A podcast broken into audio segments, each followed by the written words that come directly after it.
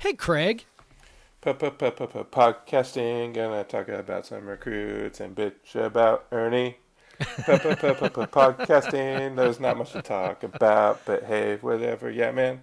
Um, yeah, um, that one's inspired by um, watching the end of Last Dance Yeah, uh, this uh, this weekend. yeah. Don't spoil it for me. I haven't watched all of it yet. Uh, the Bulls win, Oh, god damn you, Craig. So suck it. Son of a Well, no reason to watch it now. Ah! No, I've actually just had more fun, uh, more than watching it. I, I've had more fun reading about everyone complaining about it. So Yeah, about how Jordan is, you know, oh, look, J- J- Jordan created this thing to like, you know, boost his own, you know, legacy. And I'm, well, of course he did. Yeah. Like, why else would he agree to do it? Like, come on.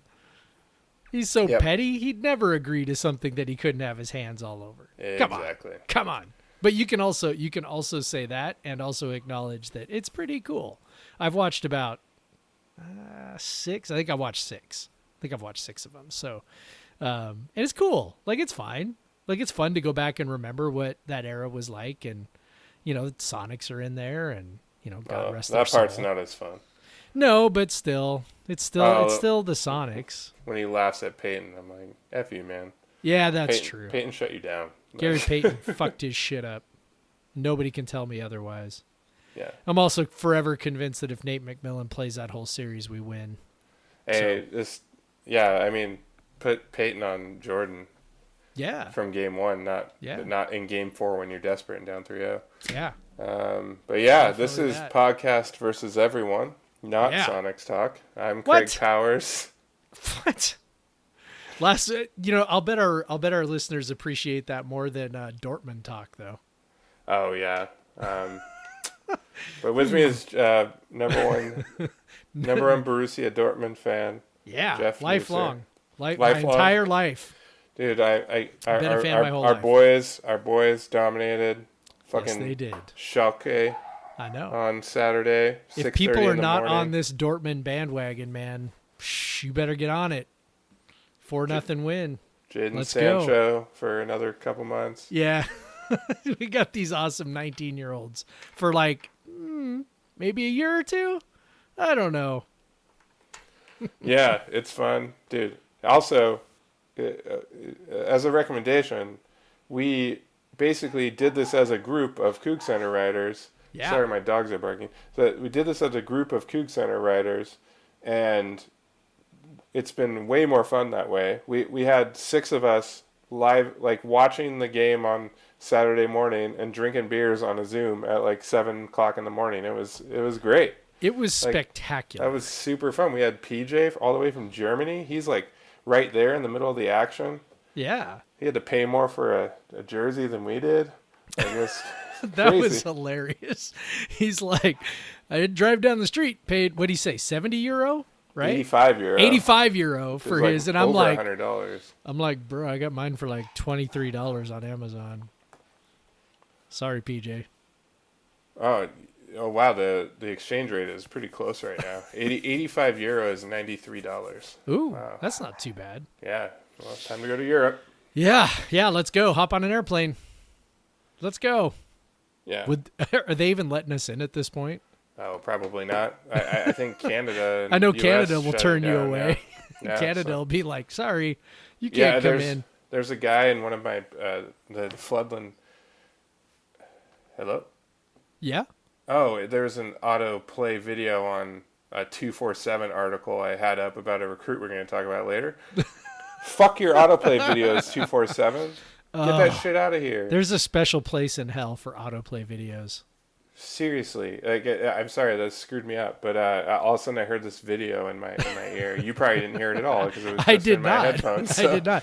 You were like, "Hello," and I'm like, "I'm right here." Yeah, we're leaving this all in. All right, so Yeah. um, yeah. Uh, I what were we even talking about? Damn it. We were talking about how Canada was like, "Fuck you, Americans. Oh yeah, you can't there's, come in." There's a guy in my uh, in my the Oakworks uh, Floodland bottle group, which is like um, how you, how I get all my Floodland beer, and uh, you have to come pick up the beer at the brewery, and he can't even come down and get it.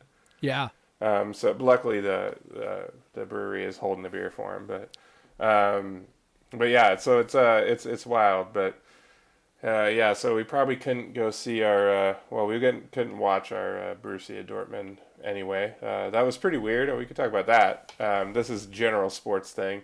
That was pretty weird. Um, a, a, completely empty stadium. We saw some like uh, quote unquote empty stadiums um, for the uh, the college basketball tournaments, but there was quite a few fans and and other people there or like where um, like family and friends and stuff to the point where there you still saw people in the stands, but like this was completely empty. 80,000 yeah. 80,000 seat stadium. Yeah. Completely empty. It was nuts.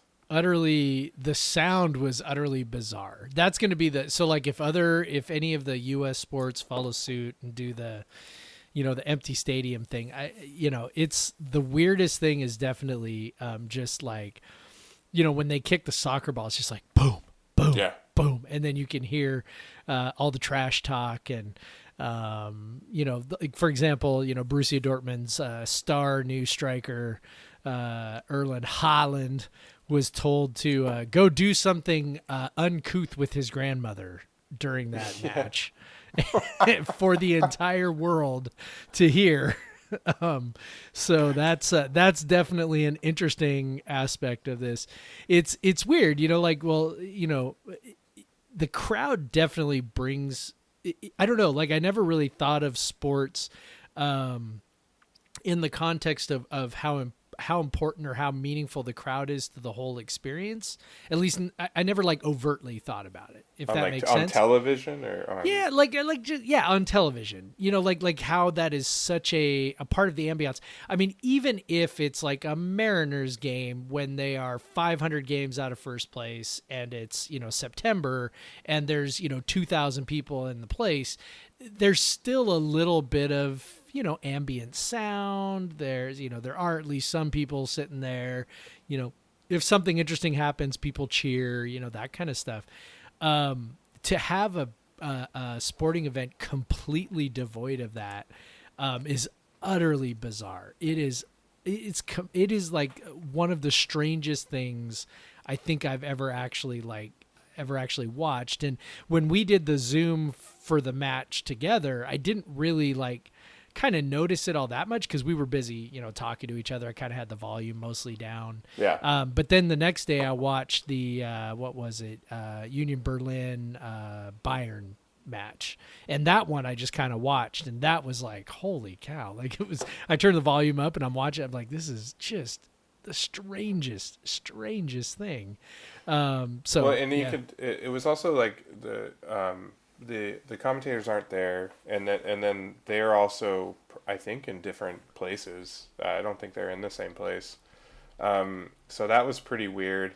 Um, there was definitely low energy from the commentators, and and I felt like the game uh, started pretty slow, sluggish. Which you could they've had a long layoff, so that's one part. But another part, like they just um, Dortmund is is known for having one of the you know wildest sports atmospheres on the planet and and they they just have nothing. Like that that giant grandstand like with nobody in it. Like it's it's wild like yeah um and so i you know it makes you wonder like when an, an american sports comes back and and if you know will, will we have people in the stands in, in martin stadium come yeah. you know, the fall and uh it, it, how that would feel and how that would look on TV when you don't have the students jumping and screaming and as yeah. the kind of ambient noise, you know. It was uh, easily observable during the match how weird it was for the players oh, to yeah. not have fans and to not have any of that you know behind them. Um you know and like you like you mentioned with Dortmund the the stadium's crazy. I mean the team matches that right? I mean they play this frenetic style.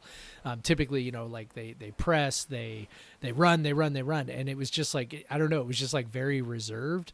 Um and some of that probably like you mentioned had to do with the layoff but some of that i'm sure just had to do with the lack of um, any sort of secondary energy coming from the crowd. And and i'm curious how that I, I don't know. Like i'm curious how long um like like how like how much tolerance there is for that if that makes sense like um you know with the Bundesliga they're just trying to finish their season like like they've got yeah. whatever 8 match days left now they're trying. You know, they were already you know two thirds of the way through their season. They're really just trying to get to the end. Um, you know, so for all these other leagues that haven't started, you know, for uh, over here, you know, baseball, uh, you know, when we think about football in the fall, um, and then you know MLS, you know, we're both Sounders fans. They had just started, so I think they kind of fall into the same category. Um, I just I don't know how much appetite there's going to be for uh, an extended run or, or even a mostly season of, of this kind of stuff. I, I, I yeah, I just don't know. You know, fans, it, it's becoming really obvious just watching those matches how important fans are to just the whole thing.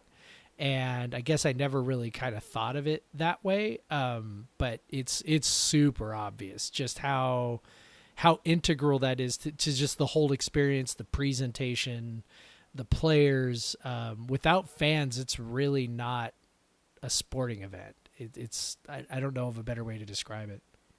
Yeah, it's funny. They still went over and uh, applauded the uh, vacant supporters section. Yeah, they went the over the, the yellow wall and, and, they they did the uh, you know the the arms raised. Hey hey, I don't know if there's a name for it. Uh, hey hey hey hey thing, which all like most teams do. Um, but they did it, you know, spread out, not holding hands. And, uh, yeah. It was it was pretty pretty surreal event. Um, uh, yeah. that we'll definitely talk about for a long time. I mean, can you imagine? So, given what you saw over the weekend, can you imagine college football coming back in that fashion? It, it, it would be very strange. Uh, college football, much like uh, uh, soccer, especially yeah, it's probably soccer, a pretty good analog, right? It's very, um, yeah, it's because it's it's it's it's very much about community and and and a, a con- like that sort of like deep deep connection to a team, um, and, and and it and just about passion, like passion fan. You can you can kind of equate like I know you and I love the Sounders matches because they kind of have that college atmosphere. They do because you have those giant supporters sections and, and and Dortmund's got one of the biggest like ones. Like I talked about that grandstand. It's just like enormous and and uh, um, it's known as one of the loudest and most raucous and, and, and it's basically like a student section at a college football or college basketball game. And and so yeah there's it, would be very strange um, to I mean I know we've watched WSU play on uh, on you know Thanksgiving break, and there's been only, but even then there's still like a couple thousand yeah. students in there. You know, like yeah. so it's so it's it's uh even like even when WSU plays in Beasley on Christmas break, there's still like a thousand people in there, yeah. 500 people in there, and those just like you said, the 500 people make such a difference. Even some is a massive difference from none. Well, yeah, that's what I was saying. It was so different from when the college basketball tournaments were doing, you know, just the friends and family versus what Bundesliga is doing is like no one. Nobody. Yeah. And like they're even the, you know, and the other thing was like the players on the sideline are six feet apart. You know, they're, they're like spread out. Everyone's wearing masks. Like, um, you know, the celebrations for goals were very muted. Um, they they didn't like jump into each other's arms and things like that, like they would have in this like what was a rivalry match. You know, yeah. like um, there was definitely just a lot of the energy because you know uh, part of those celebrations are fueled by the you know the roar that you're hearing from the crowd, the Absolutely. energy that you're getting from the crowd, and otherwise like that'd be like playing a pickup game and like you know like eh, you hit a three and you like you know, like play to no one or something, you know, like uh, like people aren't holding up their threes and like and like putting their hands up running down the floor if there's no one to like play for. So um, that'll be definitely different. I, and there's there's definitely certain players that feed off that more than others, especially in college football. Like there's there's certain like I, if you think of like uh, going back a couple years, so like um, Marcellus Pippins like he loved playing. He very clearly loved playing in front of a crowd. You know, he was dancing in between downs and like just like putting on a show for everyone. Yeah. Um, like there's other guys that just put their head down. They're gonna play regardless. Like that right. doesn't matter to them. But like then there's other guys that just you know love the the atmosphere, and so that's you know that's going to be different from them and you, there's a very real possibility that it changes their level of play because they don't have that energy yeah, it's and they're young men. You know, they they are more influenced by emotion than a professional athlete is to begin with. You know, and so then you're talking about it's you're not just talking about no crowd, you're also talking like no band, right? you know, Right. uh, all of the sort of quote unquote pageantry that um, exists within college football, the stuff that we love, right? We were, you know, we were joking on Slack today because some, you know, Seahawk fan out there was saying that college football is dumb and overrated and objectively bad and inferior to professional football. And we were like, you know, kind of talking about that, but in some of what came up was basically like, well, on a on a football level, sure, but people who love college football love it for all sorts of reasons that don't necessarily have to do with the quality of play. And all of a sudden, if you had an empty stadium, I think you're kind of uh, you're kind of doing that for the most part. I mean, obviously, you and I and, and other you know alumni have ha- still have the connection, but you know everything else that we love about college football would basically be stripped away, right? I mean, you're not you're you're not going to Pullman to tailgate with your buddies. You're not um, going to the stadium. the The football experience is not you know there's not going to be a band. There's not going to be halftime show. There's not you know I mean the raising of the flag, whatever you want to say all those things are gonna they're gonna be gone. So what are you left with? Are you are you kind of left with what like a like a subpar football product? I mean, is that is that kind of it? You're left with watching the game on TV and then listening to us blather about it. I guess that sounds like a deal. Yeah. Yeah. So anyway, I don't know. Uh, I think the Bundesliga is is maybe kind of showing us what is and is not uh, maybe possible or doable. But you know, as we talked about last week, I, I don't know. I'll I'll believe it's canceled when I see it, given the financial stakes. So it's not, as I mentioned, it's not just that people um, stand to have their salaries paid. It's also the very real. Uh, budgetary commitments that have been made in terms of you know capital improvements and things like that that have they, they just they have to be paid on so Right. yeah they're they're in a they're in a tough spot man they are in a tough tough spot anyway Yeah. Um, well, uh, I don't really have a good segue to our next topic. Um, uh, but anyway, so uh, let's, uh, you know, every year we get these numbers around this time. So this is just like normal. Um, our uh, APR uh, numbers, um, which is the kind of strange um, way that um, the NCAA measures. Uh, academic pro- well it's called academic progress rate. Yep. um, and we got some uh, not so good news from a couple uh, programs with departing coaches. Um, we'll start with the more uh, famous one first. Uh, that's ernie kent um, and his uh, 2018-2019 season final season. Um, wsu checked in with a very low score in the 870s um, where the minimum threshold on a five-year average, four-year yeah, average, four year, yeah it's a four year rolling average 930. Um, I think it was 876. Uh, so that's that's just a what it does on a four-year rolling average that puts you in a in a position where you can't screw up again. Um, and uh, but that just means Ernie, who had previously truthfully had some good APR numbers, and that's why it doesn't hurt as much. Very clearly on the way out the door, um, wasn't taking uh, taking as much care with the uh, players in his program, particularly the transfer ones, Jeff. And and uh, I'd love to hear you talk about why uh, those transfers matter and why this is probably uh, the reason for that. Yeah, I mean, I used to I used to track the APR stuff really closely at Coug Center um, when the APR was a little newer. Um, it, it's been around for, gosh, almost 20 years, I think, at this point. But, Right. Um, but you know, there was a time at WSU when it was maybe a little more, uh, a little more significant. Uh, you know, some people might remember that Paul Wulff had scholarship reductions because of APR problems that preceded him with Bill Doba. So um, it, it can have a real impact if you don't sort of figure it out. However, in recent years, I, I want to say like really in the last 10 or so years, um, it's pretty rare for Power Five schools to end up in APR problems. Um, they've, they've made all sorts of tweaks to the system and things, and a lot of that is things that. Um, you know, happened sort of after Paul Wulff got, you know, b- became the uh, not so lucky beneficiary of uh, of the problems of the Bill Doba era. But you know, so so basically APR is just this. Like like they you get a point eh, more or less. You get a point for um, each athlete who sticks around uh, in school, and then I think they get another point for um, making satisfactory academic progress during a semester. So in theory, I think if if the system's still the way it used to be, which I assume it is, um, you can earn up to four points a year per athlete. Um, now, when people start transferring, as long as they transfer in good academic standing, it's not a problem. Uh, if they leave the program in bad academic standing, uh, then then there's a problem, and you start losing those points. And basketball is one where actually it's really easy.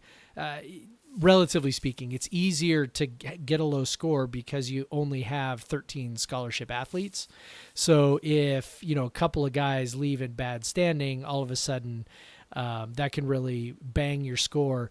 And the best way to think of the score, by the way, is they give you a score on a scale of a thousand, but what it really is is it's a percent. So when you get a score of, say, you know, Ernie Kent's score this year of 894, what that really means is you earned 89.4% of the possible points from your athletes. And so when you put it that way, it doesn't seem so bad, right? Um, but with basketball, again, it, it, doesn't take much to knock it down, and you you can get points back in other ways too. They they came up with all sorts of rules uh, to benefit, basically benefit Power Five programs. When you look at the schools that get hit with APR sanctions, it's almost always like the HBCUs and other low major, low budget athletic departments who don't have uh, the resources to tutor all of their athletes into uh, academic progress. So, um, you know, it's I think this is more just probably a reflection of guys leaving um, after Ernie got fired. My guess leaving in a disgruntled fashion, dropping out of school, not making progress, um, and just losing points that way. I mean, it could have been. They, they never tell you who it is or what it is. They they cover that up with you know FERPA rules and stuff like that. But um, you know, it could have just easily been Robert Franks who you know finished his season and went, you know what, I'm out of here. I've got a draft to prepare for.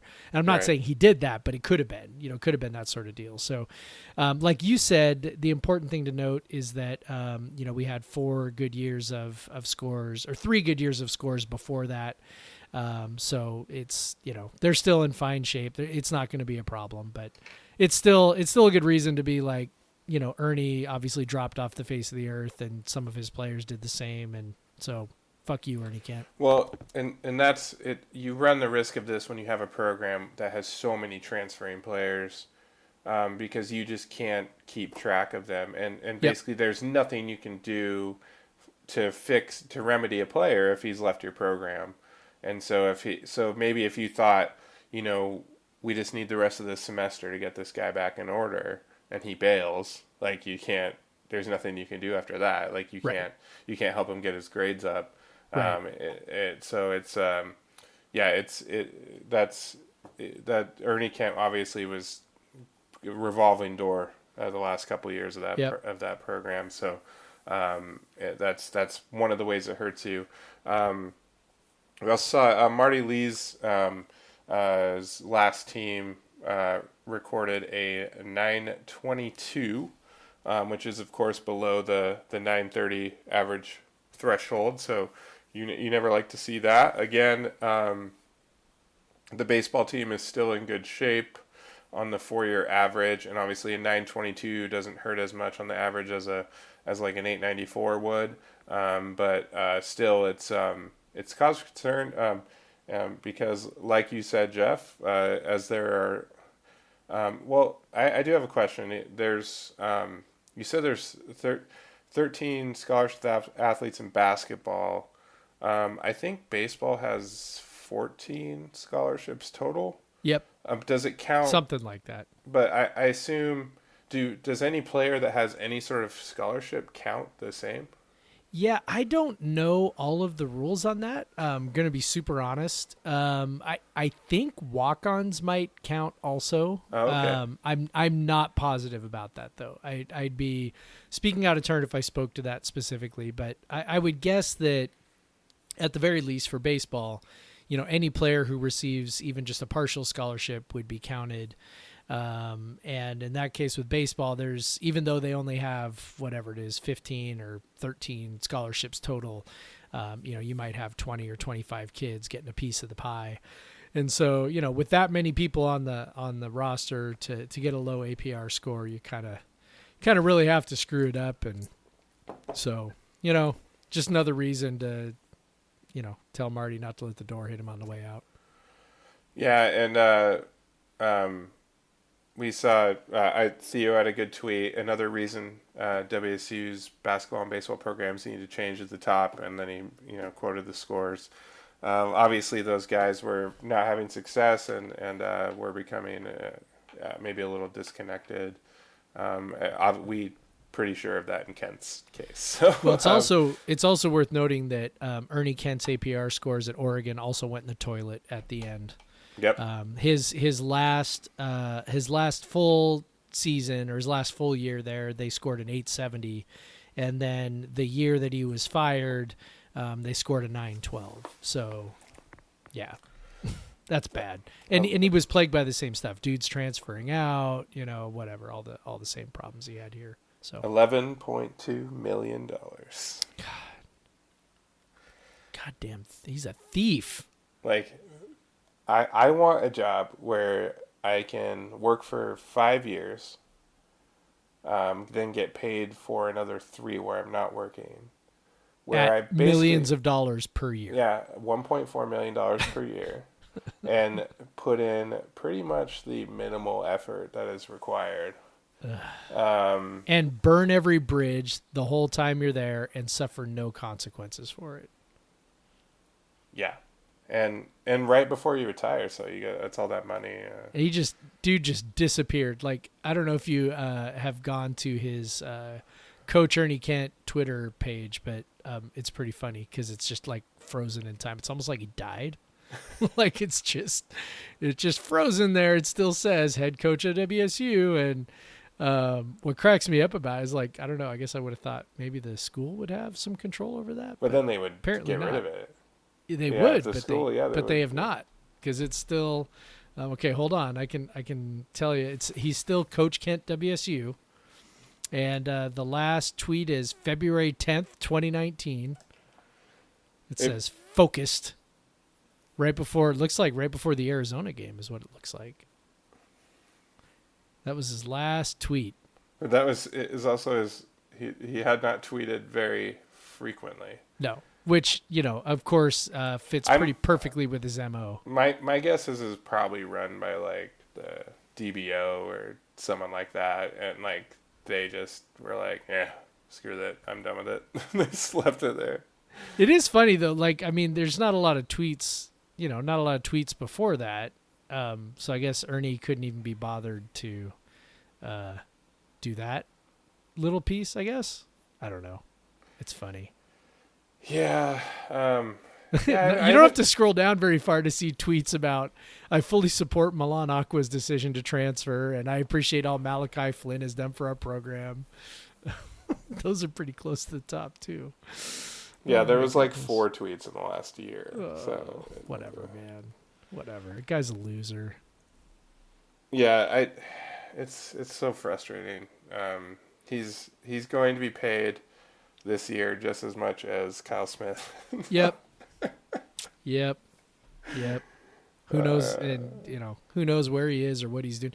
I I am a little bit surprised that he just like yeah, cause went into he, hiding because he, he, he doing, craves the spotlight, man. Yeah, he was doing, uh, you know, uh, uh, work uh, on TV work in between uh, yep. his last job, and he went out just as unceremoniously from Oregon as he. I mean, at least Oregon, he had some success to point back to, and WSU was just nothing. Yeah. Um, and and and no no direction, no, no uh, positive direction anyway. But he's a good talker, and people like that. So I'm a little a little yeah. surprised. I don't know. Maybe surprised. maybe he's maybe he's like on some games back in the Midwest or something. I don't know um, it, it, it does seem weird that we haven't seen him because I mean the it seems like the Pac-12 network would pick him up, you know, if they if he wanted to. like you the, would think so. Um, I guess maybe they didn't so. want to pick him up the very year after he was fired, and, and maybe we would have seen him next year or something. We'll see. Yeah, whatever. I don't know. If I never see him again, I'd, that'd make me happy. You know, part of it is too. It's not just. It's not just the losing. It's how like like I don't feel this way about Paul Wulff, at all. Like I, I feel like if anything, I feel sort of bad for him that it turned out so badly because he seems like a solid dude and like, um, you know, he's a Coug and you know, so I'm just like, yeah, I wish it would have turned Well, out better think it- for him. I think it also like Paul Wulff when he got hired, you're like whatever he was paid a pretty much a, a salary Bottom of the barrel, befitting salary. his like status as Yeah. like a like a, a pretty good FCS like you know not like a super successful FCS coach but like you know had you know Right. won more games than he lost and Right. so but it, like uh it and so yeah he he, he def, like you're like okay we paid our football coach 600 grand in like 2011 like you get what not- you get at that point. yeah, like, and then we immediately were paying our football coach, you know, over two million dollars the next Right. year. So it's like, Right. and um, so yeah, you get what you get. But like, um, with Ernie from the start, it was annoying just because it was just like, okay, one, like he's making twice as much as Bone was making. And he hasn't coached for several years, and then and then he just comes in. I don't want to like, but I think that's part of the feeling, and then also just the way he uh, you know, just uh, the how the way the basketball program looked while he was here, Yeah. and uh, just and I know for a fact he he and of course this isn't everybody. Like you know, for example, Jeff Pollard speaks very fondly of Ernie Kent. Uh, you know, talks about how he gave him his opportunity and you know whatever. So I okay, but um, I, I know for a fact that Ernie was pretty shitty to a non-zero number of people while he was in Pullman, and you know he just does not seem honestly he just does not seem like a good human being.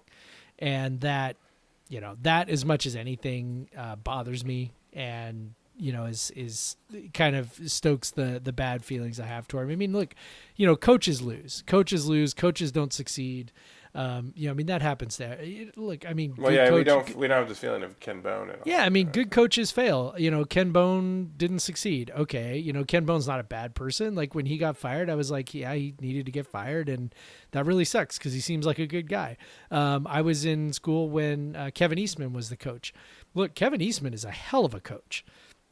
Just couldn't do it at WSU. And and if you're like, how is Kevin Eastman a hell of a coach? Well, he went on to have a long career as an assistant coach in the NBA, won multiple championships with Doc Rivers. Like like the dude can coach. There's no he's like looked at by other coaches as a coach's coach.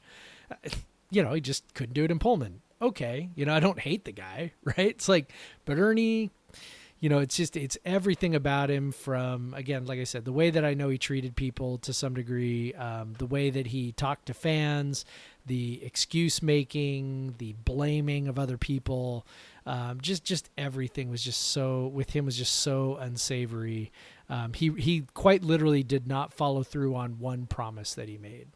Um, so, you know, he talked about his his number one promise is we're going to get kids degrees, and it was like at one point I had a tracker. I don't know if you remember this, but I had a tracker tracking how many guys uh, he recruited that actually finished at WSU, and it was Mhm. like two out of like twenty or something right. you know, he he just had literally not recruited uh, any fresh. The big one was freshmen, like high school kids. Like Yeah. he he literally recruited two guys who uh, came in as freshmen and finished, and that was uh, I believe Deontay Daniels and Robert Franks. So. Yeah, he, he just he didn't do anything he said he would do, and you know the the APR thing is just you know one more you know just one more Ernie Kent lie. So Yeah, um, I I think it just uh, speaks more to again like like Theo said like it was so important to make a change, and I I, I think it's great. Um, it, this is just kind of reminds us that. Um, and if you remember, we didn't know if they would because of the you know because of the money part of it, and probably if it was this year, we wouldn't have done it. um, definitely would Um, not have done it. uh, so, uh, but yeah, it's kind of crazy thing. Like it was one day after the Pac-12 tournament loss last year, he was gone, um, and uh, it, it's just nuts to to think about um, the year. You know, the year in between, um, the, the year year and two months at this point. But just how um, it, it was. it, it's such a contrast in coaches that we have coming in. We have, you know, a, you know, an experienced but still kind of relatively um, young guy. You know, in terms of uh, and you know he's getting his first big, you know, his first big time, uh, you know, major conference coaching job, and and just the energy that he brings, and and and. Uh, um,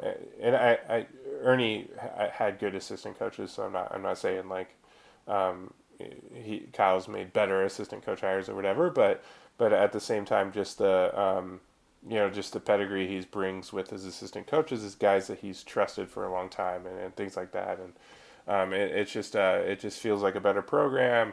Glad we made this change. I do not foresee any sort of APR issues going forward. No. Um, and and so uh, um, yeah, I'm I'm uh, I'm very uh, uh happy um, that we are in a we're not uh, mad about this, and uh, Ernie's still sitting there um, as head coach. I'm very glad to have Kyle Smith, and we are of course very glad to have one of the top 40 under 40 in, That's the, right. in the country. Secret weapon, secret weapon, Secret and he's weapon. been on our podcast twice. Yeah. So we, so yeah. So I uh, sorry if you guys didn't want to hear about us bitch about Ernie Kent for like twenty minutes. I did warn you at the start that we were going to. And also, Yeah. it's it's quarantine time. We haven't uh, bitched about Ernie in a while, so Yeah, I right. know. God, he just that dude just gets my blood boiling like very few other things do. I I detest him as obviously anybody can tell now, probably as much or more than anybody who's ever been associated with our university. Like it's it is that it, it's that bad. Anyway. He doesn't. Yeah, he doesn't really feel like a. Like it just felt like a just a pass in the night, but it was five years. But it, was, just like it was grift the whole way, dude. He's a well, and, grifter and, the and whole helped way. helped by his good buddy Bill Moos. God damn it. Thing is, Bill Moos gets a lifetime pass because of Mike Leach. At least for me, as as you know, whatever as shitty as that whole thing with Ernie Kent was, and you know whatever he uh, he gets. A, by the way, also noteworthy. Uh, Todd Shulenberger also hired under Bill Moos's watch. Bill Moos had absolutely nothing to do with it, but still. Well, yeah, the the Also soccer Jen program just cranked also, out. Also, Jen Greeny hired yeah, under Bill the Moos's soccer watch. program cranked out good coach after good coach. Um, Yeah, whoever the person was who was doing those hires, because it wasn't Moos, but whoever was doing those hires, my goodness. well, yeah, I mean, you get uh, Keidane McAlpine, who's having a lot of success. Yeah, uh, down at USC, yeah. yeah, like, and, and he was, you know, here for one year. Um, just so, just, uh, and then Todd's stuck around.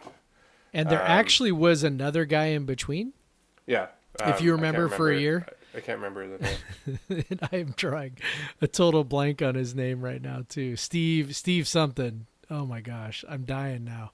Anyway, uh, yeah. So he was pretty good for that one year too. Before and then so uh, like that's the kind of stuff that like crumbles programs and and they didn't. Uh, they found Shulenberger Steve and he's Nugent. amazing. There we go. Um, I don't Steve know why he resigned, so I'm not really. I don't remember why that happened. There were Um, personal personal issues. It was a yeah. fa- it was a family thing. yeah, but yeah, they went to the tournament with him. Yeah. Um, it's it's rare to. I, I remember. I think we had four coaches in four years, and they went to the tournament three of those four years, or maybe all four. Um, Yeah. Just impressive. But hey, we actually have some soccer to talk about. Maybe we should take a break, Yeah. and we'll talk about our uh, possibly greatest uh, recruit ever in any sport getting a nice feature today uh, in the in the athletic. But so uh, let's take a break, and we'll uh, talk about that.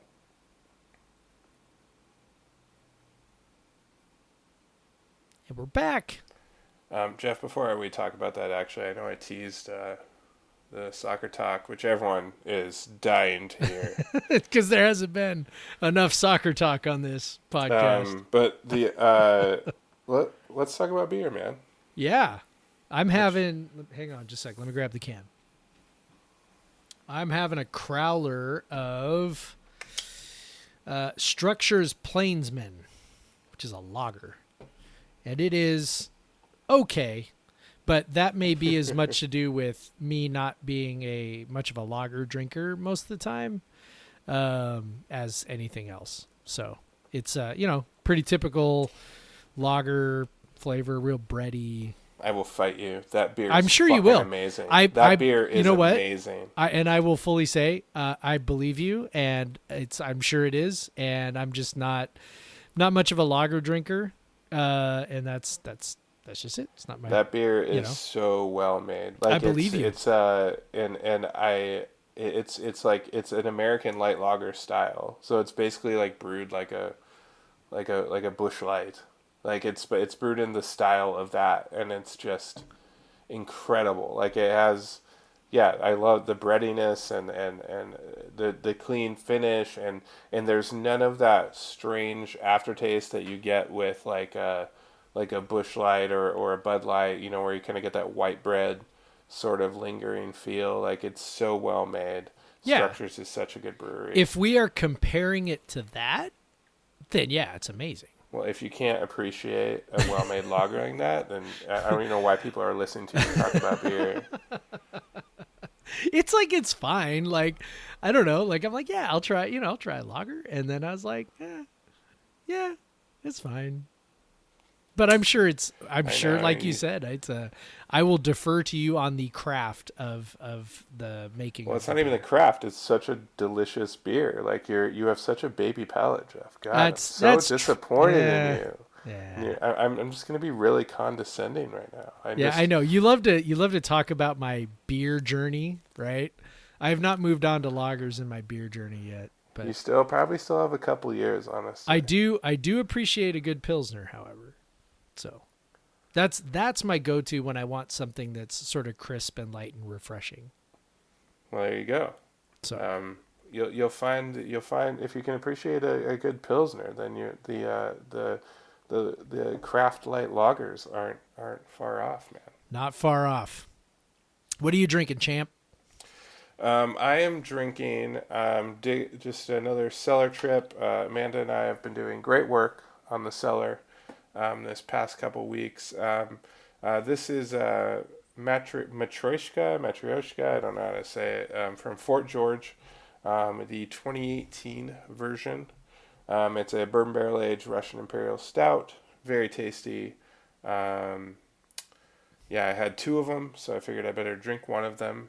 Um, there's no reason to have two of them. Um, it's uh, very tasty, a great yearly release. Fort George has a has an excellent barrel age program. Um, I highly recommend. Uh, they do. This is part of a. Uh, they do the Festival of Dark Arts um, every year, uh, where they just it's all like big stouts. Um, I've heard it's a great festival. I've never been able to go down, but uh, um, it really sells out super quickly. And, and, and the big thing is you have to uh, have some place to stay in Astoria. So that's the hardest part. Um, but yeah, it's a it's a great beer. Um, just very good. Russian Imperial Stout. So it's got a you know big. You know, it's like it probably started out as a pretty hoppy beer and all that, and, and those beers tend to hold up in barrels when they're they're big malty get boys pretty pretty well. Um, so yeah, I, I enjoy this release every year. Uh, Fort George is a was a good brewery. Um, just uh, across the board, they make a ton of great stuff, and they've been around a long while. Um, I remember my uh, uh, my my one of my the guy that got me kind of accelerated my beer nerdery. Um, my buddy Vic in Vermont, uh, he talked about um, when he would come back west, like back in like the late '90s, early 2000s, he'd like uh, get or like get Vortex IPA um, from Fort George, and that was like he still like loved that beer because it was just like that he'd come from the east out west and just get the West Coast IPAs, and so Fort George has a lot of, uh, but you still Fort George you can only get their beer in Oregon and Washington, um, so it, it's uh, it, it it's still kind of a local place even though they they've grown and and, and they make a lot more beer now, but um, they still kind of uh, keep it pretty local, and so it's a it's a cool place to support, and they make a lot Totally of good beer. did not realize that, by the way. Because I, you know, it's it's pretty easy to find around here, Yeah, and I mean that's part of you it know- is because they only distribute locally. Like they they're not stretched, so it, makes their stuff easier to find. Yeah. yeah. Well, now I will I will have a greater appreciation for it, and I'll be like, haha, Idaho, You might have haircuts, but we have the Fort George. I'm not sure if they don't go to Idaho. I, I, they they say Let's just pretend they don't. Let's Yeah, just I- pretend we have that over Idaho right now, and we'll just Yeah. lord it over them for a while. Yeah, it's because they, they they proudly advertise it. Okay, so the, they do they do advertise they do distribute in Idaho. I always think it's weird because they say they they proudly only distribute in the Pacific Northwest. I don't know why Idaho is included in the Pacific Northwest. Idaho does not touch the Pacific in any way. It's true. Like the Doesn't Pacific count. Northwest, like British Columbia is more Pacific Northwest. Come It's on. true. Absolutely true. And also the British people in British Columbia call British Columbia the Pacific Northwest, which is funny. Cascadia. Yeah. All right, so uh, it's Washington, Oregon, and Idaho, and that's it. So Yeah, yeah. So whatever. so Idaho does get to taste the Fort George. Just like Idaho, you know, riding our coattails. You know, they- they're just like they're probably just doing that just in case the eastern halves of Washington, Oregon break off and and merge with Idaho to form whatever the hell that Yeah. state is supposed to be. Um, Yeah. That's fine. Eastern Washington go hang out with Idaho. I got no problem with that. hey, but just dude, like what about but just Washington make like State but University? but yeah, but just make Pullman like its own little like landlocked island in the middle of Eastern Washington. what about Spokane? What WSU Spokane? Our medical school. Yeah, I guess. I don't know. Like Spokane's okay. Jeff, I think your statement was rash. you think so? I don't know. Can we just take pockets of Eastern Washington and be okay with them? It'd be like know. yeah, it's like uh, like Berlin in Ber- Berlin in uh, in in, in uh, the Yeah. Soviet era rule of uh, Yeah. Germany. It is Uh, funny. I've got some relatives who live in Coeur d'Alene, and we visited them. I mean, I don't know. It's like five, six, seven years ago now, something like that. It was a while ago. And uh, and I'm like, yeah, Coeur d'Alene's really nice, and it's pretty, and you know. And I'm like, how how's the how's the school system here? And they just looked at me like, bro, like I'm like, I don't know. Maybe I'd you know consider teaching somewhere else. And they're like, no, no, you don't want to do that. You do not want to come to Idaho. I'm like, okay. but you live here. Yeah, our kids are all grown now, though. "Mm, All right. All right, never mind. Great place to retire. Apparently. Or go hang out in the mountains with other people. Yeah. Uh, On I'll that note, say one, one more thing. this went south in a we, hurry. we all know we all know Idaho was a, a ahead of a trend on, on certain types of people that are now in the mainstream. Uh, they were they were well ahead of a trend on that. yeah. Um, but we'll, we'll go. We'll uh, we'll we'll move on. Uh, Yeah. one of your kids is talking to you. I know. that. Atticus like whispered something in the microphone. I don't even know what it was. Sarah Sarah just like banged on she just got home. She banged on the window and scared the shit out of me. Oh god. Man. All right. So I'm sorry. I'm like I'm like all off uh, I'm now, all I'm now all off now. now that we've shit on Idaho and This Ernie Kent- podcast went off the rails, man. This is Good the hate Lord. podcast. This episode. We're hating the on way- Idaho. We're by the hating way- on Ernie Kent. Speaking of soccer, so I know we're transitioning to soccer. I did uh, take the liberty of looking up because I was curious. Matt Potter was the coach uh, who started all of this. He coached at WSU for eight years before going to Oklahoma, and then that's when McAlpine came. And okay, whatever. So Matt Potter is now after a mildly successful, you know, eight-year run at Oklahoma. He is now the uh, the head coach of the U.S. Women's National Team U23s, Nice. which is kind of cool. So good for him. So he'll. uh Well, he he. I guess. Well, he probably would have coached Morgan Weaver if she was if they were doing anything right now. Um, I think she's still U twenty three. Um, I I know think she so. was on the U twenty three at some Yeah. point. Um, He was hired. I don't know. Let me look. Hold on. He was hired do, do, do, do, do, back in. Oh no, he was hired in January, so it wasn't that long ago. Oh, speaking of Morgan Weaver, um, the Portland Thorns uh, unveiled their new kits, uh, which are jerseys and soccer talk. um, this they unveiled their new jerseys uh, today, and I would never buy one, but they are pretty fucking cool. And so Jordan will get some, yeah, or Morgan will get to wear some cool threads, How dare um, even you. though they're they look terrible. That's like saying that the Washington Huskies have good-looking uniforms. Oh, dude, come on, they're black and red. Like it, it's not. you can't really. Yeah, you're right. You can't really screw that up. That's yeah, true. I That's mean, pretty tough to uh, screw up. Yeah, but whatever. I mean, they look evil, so that's perfect. There we them. go.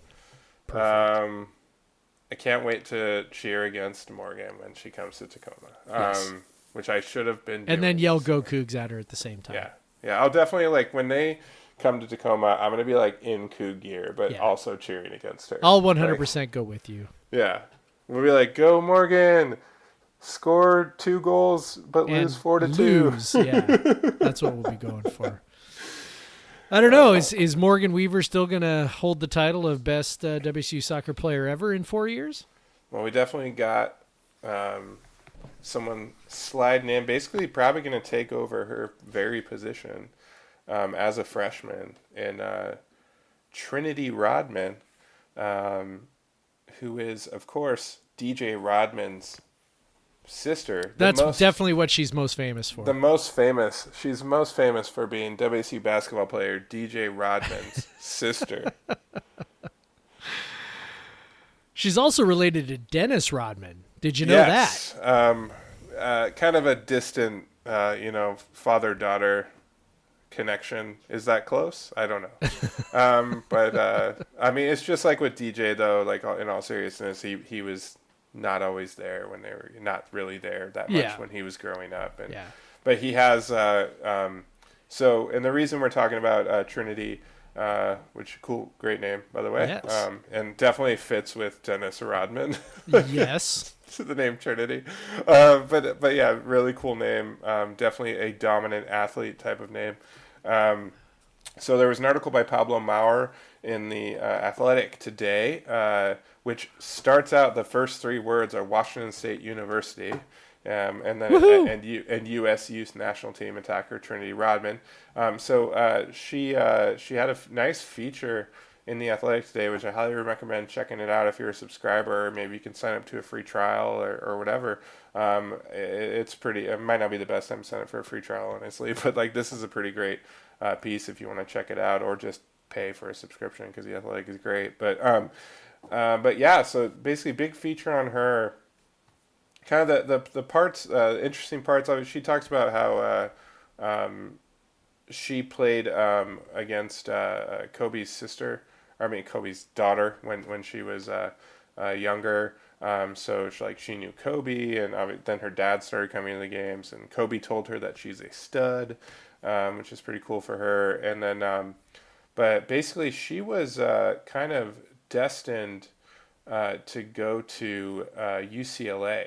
Um, she had committed to UCLA, uh, w- as told in this story, um, early in her car- youth career, um, but really just came to WSU to visit her brother, and then uh, had her mind changed. Um, D- DJ was dating a, someone on the soccer team at the time, so that helps. Um, but uh, here's what she says. Um, I went up to visit my brother, and at the time he was dating a soccer player on the team. And so I went up there and got the opportunity to meet the team, to see the school and see everything up there. After I left, I was like, Mom, I friggin' love that school, and it would be awesome to be with my brother. Um, so I think that's where I want to be. Nothing against UCLA, they're so awesome, but I felt more at home. It does say at Washington, but I don't know. I, I, I'm going to say that's a misquote from the, the reporter. Obviously. Um, but uh, yeah, so that's really cool to hear. Um, basically, she came to Pullman to see her brother, and then was like, I mean, I'm sure it was tied to some sort of recruiting visit as well. but uh, like, I, I'm yeah, I'm sure uh, you know the the soccer staff was well aware that uh, one. So um, why this is important is she is uh, rated as um, the top forward at the very least in the recruiting class this year, um, and potentially one of the top players overall. Um, so Jeff, this is pretty much one of the best uh, recruits that WSU has ever had. Yeah, and isn't it like so cool? I, I, really think that one of uh, the, the like one of our favorite thi- we were talking earlier about how sort of college sports differ from you know other kinds of you know professional sports. And uh, you know so, so, much that has to do with the connection right? With the with the community and, and everything else. Like look when i get to go and I, I know you feel this way too we get to go back to pullman. It's just like you know being back in town is just great. Like independent of the football game you know independent of whatever. I mean look you and i've you know went back for the spring game last year and we were just like, yeah, dude, spring football game. Let's go to Pullman, you know. And we were going to go this year. Yeah, and we were going to go this year. So, um, you know, we love being there. We feel that connection, and and really one of the you know my favorite things is when I hear of of anybody else. It's not necessarily an athlete, but just really anybody else who has that same feeling for the place that I do.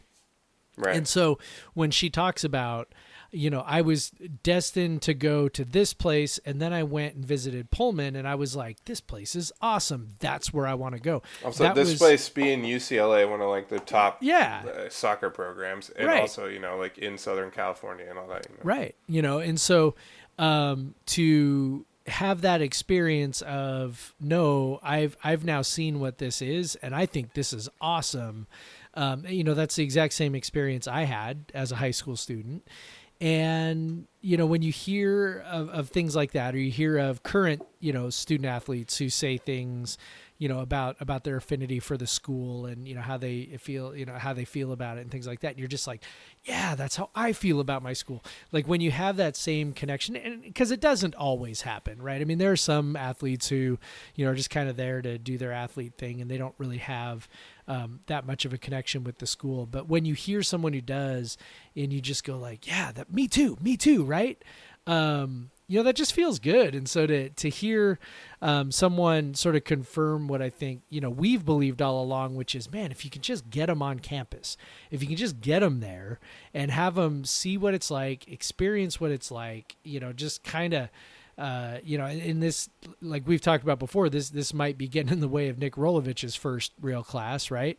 Um, you know, if you can get them on campus and they can see what it's all about, all of a sudden they realize like it's not just some cow pasture in the middle of nowhere. It's actually this um, incredible place and this this incredible you know college town and um, you know for her to see that um, you know here's to hoping obviously some of that is her brother and whatever but uh, here's to hoping that it also has maybe this uh, you know this ripple effect outward of um, you know that allows you know Shulenberger to take the recruiting up to maybe another notch to where you know Final Fours you know look I mean making Final Fours is really really hard but um, to where being you know in that upper tier of Pac-12 programs which again is really really hard because you're talking about UCLA and Stanford and USC and you know with all the advantages that those schools have built in you know, maybe this, you know, snowballs into something where um, WSU has a truly nationally relevant program in a sport, which is kind of kind of wild, kind of blows your mind. Well, yeah, and you think about it. I'm I'm thinking about you know the opportunity that uh, Shulenberger has here, and it. Um, if, if you think about it, kind of kind of makes you it, it it has some parallels to like the '97 football season, because um, you you you have a, a player that gets drafted second overall in her in her in her uh, league's draft. Um, you have a team that is uh, you know goes to the final four. Uh, you could say WSU was uh, you know kind of you know probably was one of the top five teams in the country that year, regardless of the final ranking. But I uh, just you know uh, a couple you know, they're two close losses, whatever. Um, but but you, you then you saw uh, basically Mike Price's staff turn that into recruiting guys that eventually won 30 games in thir- in three years, and so I you maybe you hope that Todd Shulenberger can um, keep that momentum going, that he stays around as well, and and uh, um, you know just Trinity is just one of um, what's going to be a uh, you know a conga line of top recruits. Um, and you, I mean, honestly, they, they got a, a huge grad transfer last year, and and so it's it's seen as and that's before they went to the Final Four. Right. So it's already seen as a. I, I think the WSU soccer program is it, now. If it wasn't already, like going to the Final Four and and and just and having a, a, a player with the status of Morgan Weaver, um, really, I, we we haven't seen a WSU program like have this sort of kind of level of notoriety in a while, and it's really cool that they it, they could the circumstances came about where they basically could um, bring in one of the, the top young you know young players in the U.S. to to play. You know, someone who has a legit chance to be on the best team in the world, the the U.S. women's team, um, in the future, and, and she's coming to WSU. So it's it's it's uh it's pretty cool, and uh, I'm excited. I'm excited to watch her. Uh, just how she describes her game, she just loves destroying people one on one. She's just very athletic and um, yeah, it's it's it's gonna be fun. Um, hopefully, the Pac-12 network still playing some of those uh, women's soccer games, and and we, will get to check her out. And uh, and it just sounds like she'll probably be, you know, contributing from day one. Yeah, I, I imagine so. I mean, there's there's lots of opportunities uh, with you know the graduation of Weaver for the for minutes up front. So I'm sure she'll be. I'm sure she'll get a chance to to jump right in for sure. So yeah, very exciting. Uh, you know, number one overall recruit. I mean, like I just, I don't know. Like it's hard to it's hard to imagine WC landing that player, like just in any sport, right? Well, that's like, what we found. Um, we uh, um, we joked about it with uh, with um, Andrzejczyk and and uh, the first time we had him on about how um, you know Todd Shulenberger is probably really grateful that Kyle Smith and Pullman. Yeah. he uh, he recruited uh, her brother first, and obviously this. I mean, you could probably say this doesn't happen if, if DJ Rodman's not in no. Pullman. No, it doesn't. Uh, there's no way. Like, and so, um, but still, like, you got to give you know Pullman some credit. You got to give uh, WSU. You got to give the staff some credit to kind of um, say, hey, uh, we have something in place here, and we have a great great place to live and play um, and, and, they were able to do that. And so it just kind of makes you think, hey, you know, for for a lot of kids, like Pullman is a selling point, and uh, and that's and we can kind of segue into talking about recruits again for the football team. Um, it, that's you know. Uh, probably where like you like you said where Rolovich is Rolovich's staff is at a disadvantage right now because all, all the kids know is that this it's this small town in eastern Washington, but they just don't get to see Pullman and they don't get to experience it with, you know, um, with the kids on, on campus or even even even even in the summer or anything when the the weather's beautiful and the hills are green and it's wonderful and um, and it, and you can go to the Coug without without waiting in line or anything. But um, but yeah, man, I I uh, uh, I, we do have a another commit. Um, what is that? Five. We are what, up to we five. What were we, we talking about from, three weeks ago? We went from zero to five in like two weeks.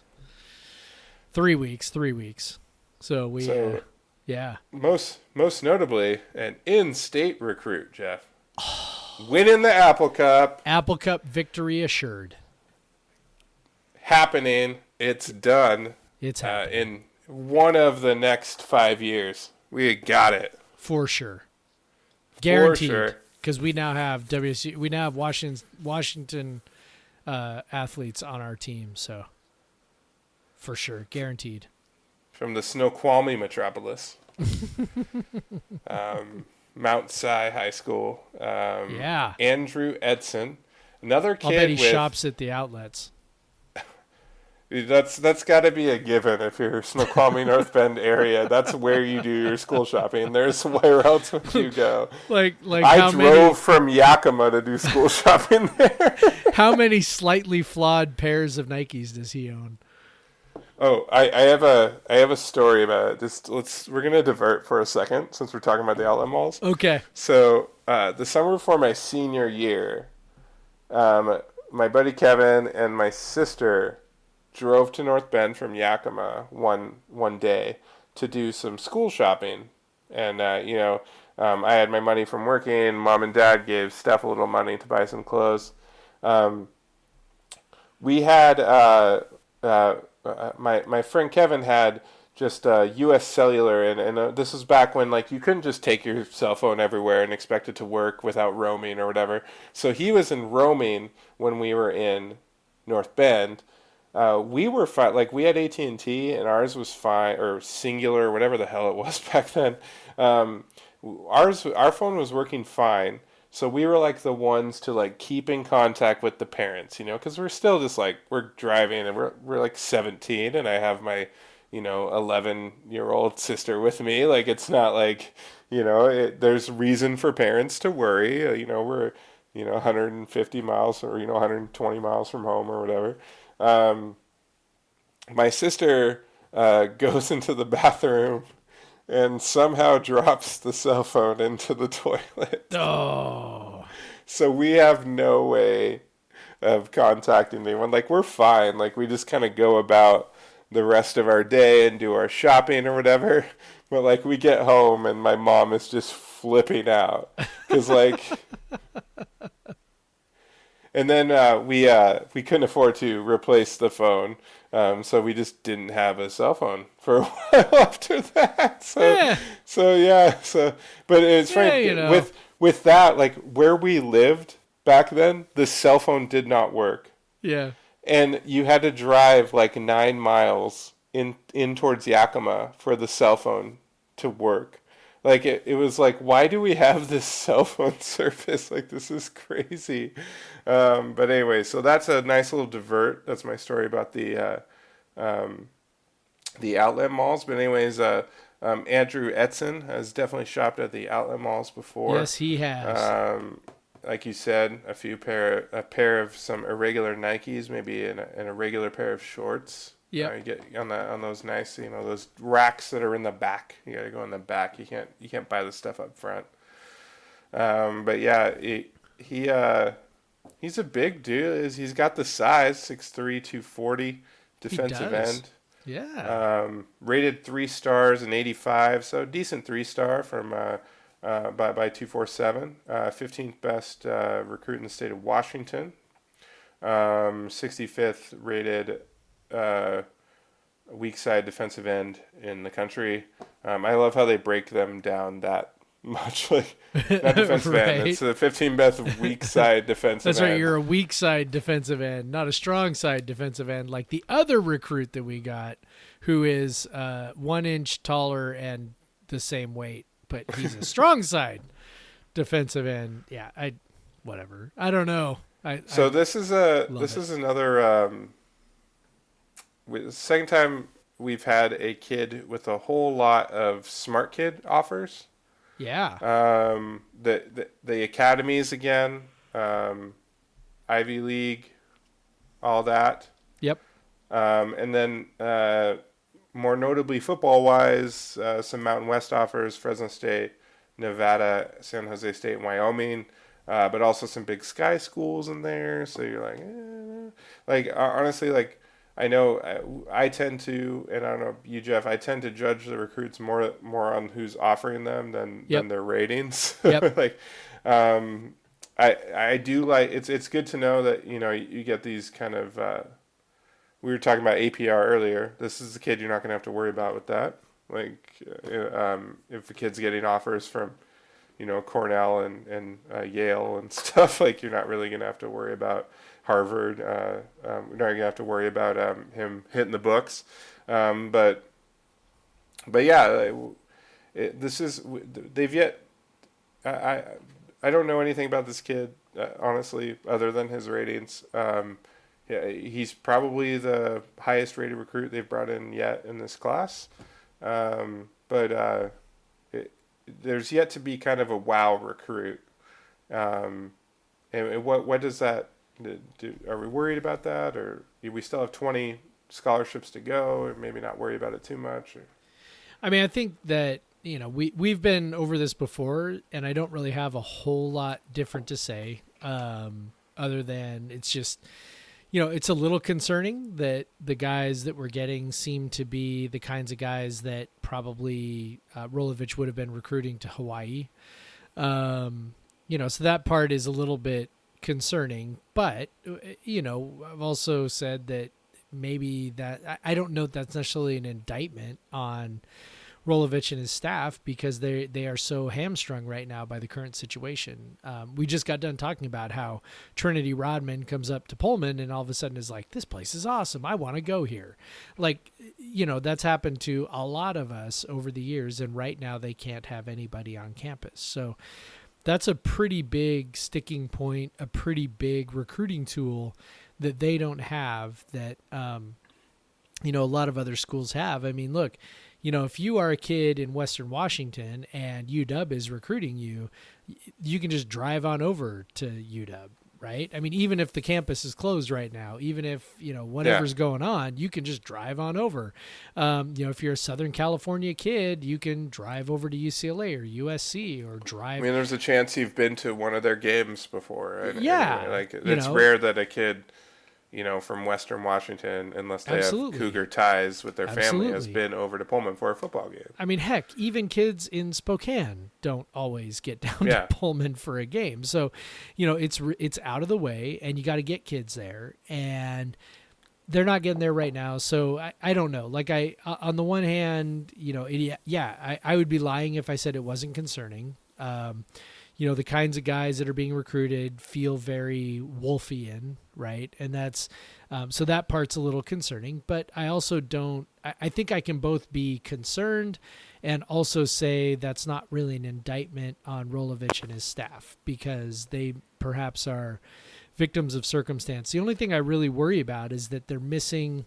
Uh, potentially missing a window to sell their vision and sell their hope to guys nice and early because it really seems like those first couple of classes are the ones where you can really, really, really say, hey, this is what we're building. This is what we're trying to do.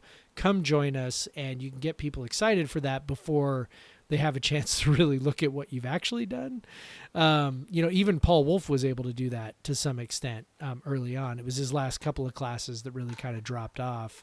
Uh, so, that part concerns me that maybe they are you know victims of circumstance in a way that is, is you know unfair and unfortunate but um, you know i i don't know. I mean like you said there's 20 more spots left. So i mean who knows how this changes? You know look there are a lot of kids out there who aren't committed because um, they're just kind of waiting to see what happens with all this stuff and you know, hopefully uh, Rolovich can convince some of those guys to join. Because, you know, to be honest, the guys we've gotten so far, I mean, look, Edson is, um, you know, he's a pretty much he's pretty much the kind of guy that WSU has gotten over the years. You right. know, the mid tier uh, Washington kid who you know who comes over. You know, those are the kinds of kids that um, UW's probably not recruiting. WSU, if they want them, they can usually get them you know so and and that's not a knock on him maybe he'll be awesome but it's also like eh, you know i mean this is the kind of guy that most most wsu coaches have gotten over the years um, you know the other kid that committed in the last week uh, xavier young from tallahassee florida you know that's a long ways away uh, he's the strong side defensive end, Craig. Um, of course. Of course. You know, being one inch taller in the exact same weight as the other guy. Um, you know, in his offer list, you know, it's pretty decent offer list. He's got offers from uh, most notably Georgia Tech and Maryland. So yeah, so some Power Five offers. You know, you feel okay about that. And Georgia Tech again, you know, if you're being offered by Georgia Tech, your academics are fine. So, yeah. um, so that's a good thing there as well. And you know, yay. I don't know. Like, I, I'm I'm I'm sure he'll be I'm sure he'll be great. Um, interesting that he you know committed to. Uh, you know, committed to WSU sight on, sight unseen from Tallahassee, Florida. But yeah, considering yeah, he had um, he's from Florida. A lot of his offers are in the South or the southeastern U.S. Um, so yeah, I don't know. Obviously, they maybe there is some vision that they're selling him that they can do um, without the benefit of a of an in person visit. So um, still no quarterback, which is a little bit of a bummer, but yeah. You got three young guys, so it doesn't really concern me all that much. Yeah, we got some. We got Leach never, never uh, skimped on quarterback. Yeah, I mean, you're so. going to have a redshirt sophomore, a redshirt freshman, and a true freshman. So yeah, that's yeah. not that's not super concerning. And my guess, my guess is it's probably not a major priority for for the coaches either. Yeah, of course. And then they also have the the quarterback in last class that kind of like Rolovich was probably over in the moon to get because Yeah, he was already think so. committed, and yep, yep. um, probably a guy that when he was at Hawaii was uh, desperate to get. Yeah. But uh, I would guess one of the two guys, uh, either Cruz or uh, or Cooper, transfers out yeah, I would think so. by the end of this year or by the end of camp or whatever. But um, you know, you still feel pretty okay with two of those guys, and you know, you've still got presumably you've still got you know John Bledsoe hanging out there, uh, recovering from a knee injury. So, you know, you you've And got a, I mean, you've got yeah. a couple guys. They'll probably sign a quarterback at some point. Probably, probably, but yeah. I mean, I feel. Look, I mean, the guys they've got aren't guys that are going to make you, you know, do a backflip or anything. But you know, it's solid. Um, you know, you got one skill guy, a couple of defensive guys, a couple offensive linemen. So, you know, Yeah, we're- right about that. Yeah, yeah, yeah. And uh, I mean, record, recruiting defensive linemen is uh, Still no is- is tackles. ki- yeah, still no tackles. Uh, well, we don't recruit defensive tackles at WSU, Jeff. nope. I Maybe mean, hey, maybe like, maybe Xavier Young can blow up into a 300 pound Yeah. tackle. yeah, that's what I'm saying. You know, these kids are already 240 playing strong or weak side defensive end. You know, that's that's pretty much as big as our tackles have been the last couple of years. That's true. So true. Yeah. Um, I do want to uh, talk about maybe before we wrap up here. Um, so the NCAA has given uh, the go-ahead to do uh, voluntary practices, Mm, gotta love Uh, voluntary, right? but that of, that of course for everywhere has i- i- it's kind of like more has to do with what your local authorities or you know what your local recommendations are. Um, but um, maybe WSU can start doing those voluntary. I mean, uh, if the kids are there, like uh, that's the thing. A lot of these things, uh, you kind of wonder if the the kids are actually in town to do the workouts, but they they could. I mean, uh, I think Whitman County is uh, moved to phase two now. Yeah, the Um, Coug is open. The Coug is open, um, so why not go lift some weights? Um, so if there are kids there, but um, I'm guessing there's pro- like the kids would have to come back. Like I, Most I, of I'm them, guessing they were yeah. still off campus yeah. because like when we talked to um, Coach Andrushek, like he he uh, he uh, he talked about how you know none of their players were really on campus. Um, Except for the international kids who can't really go home, yeah, which we don't really have that. which is bizarre. Poor Yeah. guys. Yeah. But yeah, football's that's not really a thing with football. So Some of the kids will probably just there because you know you'd probably rather be in Pullman than be at home. yeah, and there's definitely there's definitely some of those. I mean, Bryce Beekman was you know living on Yeah. campus, so um, I'm sure he's you know wasn't the only one. yeah, So right. So yeah, they can uh, um, as long as it's you know fine with the school and fine with the you know the team, they can start doing you know lifting and and uh, you know and I don't see any drills. reason. I don't see any reason why you can't do that. To be, Yeah. you know, I mean, like, and I, you know, I mean, I don't know how you feel about all this. I, I'm as careful as I can be. I get very stressed out to go to the store. Like, it's, it's a really, it's honestly, I, there's probably other people who feel this way as well. Like, it's a, it's an anxiety ridden Absolutely, uh, same, hundred percent. experience for me to go to Costco or whatever. But, um, but you know, when I so so that being said, uh, this seems like a very reasonable and logical thing that can be done safely. Like I, I don't know, like I mean, I've been, I've seen their weight room. I've I've been in college weight rooms. I mean, there's plenty of space in there. Like, you know, so maybe they're not lifting right next to each other. Maybe they, you know, put an empty bench in between them or whatever. And when they go do conditioning, you know, maybe they just make sure they spread I- out while they're running up and down the I'm field. sure they'll be taking temperatures and Yeah. doing all that. So Which I think is sort of a silly thing anyway, because you can be contagious before Right. you're presenting with a fever. But, you know, I mean, it's uh, that just strikes me as the sort of thing that can be done responsibly and from a distance. And if you can do that, then, you know, it makes sense to, to allow people to do that. I, I, you know, there are some things that are clearly not really very safe to do. Uh, you know, as much as we all want haircuts, that's one of them. you know, that's not real safe uh, because you have to get so close. But uh, but things where it's pretty easy to keep people apart. You know, it, for for a football team in a you know maybe not your local YMCA, but you know your uh, your football team under the guy uh, under the guidance of a uh, strength and conditioning coach, I think is probably probably going to be able to do things in a safe way and not get anybody sick. So Well, I just you know, but if you're wearing a mask when you, when you hit that PR, uh, uh, like, and you want to let out that primal scream, Yeah. it's just not going to have the same Yeah. effect, man. Like, it's No, going to be true. muffled by the mask. that's true. You're like throwing up your your PR and you're like behind the mask and the, the, the the guy taking the taking the TikTok is too far away, so he can't really hear you. Like the, his his phone isn't picking you up. And so, it's just uh, it's just not it's just not great, man. That's right. Spotters are like, you know, social distance spotting. Like only if he's. I don't know how that die. works. Only run over there if it's on his neck. like, that's it. That's right. If he's choking to death, then run in there and, and pull the bar off his throat. No. Yeah. So yeah, I think you know that seems like I said that seems like a reasonable a reasonable thing to do. That does not seem crazy or reckless, and I am I am all for things that are not crazy and reckless right now. You know. I forgot uh what is phase two. Uh, Fifty percent. Oh, their hair salons can open on phase two. Yeah.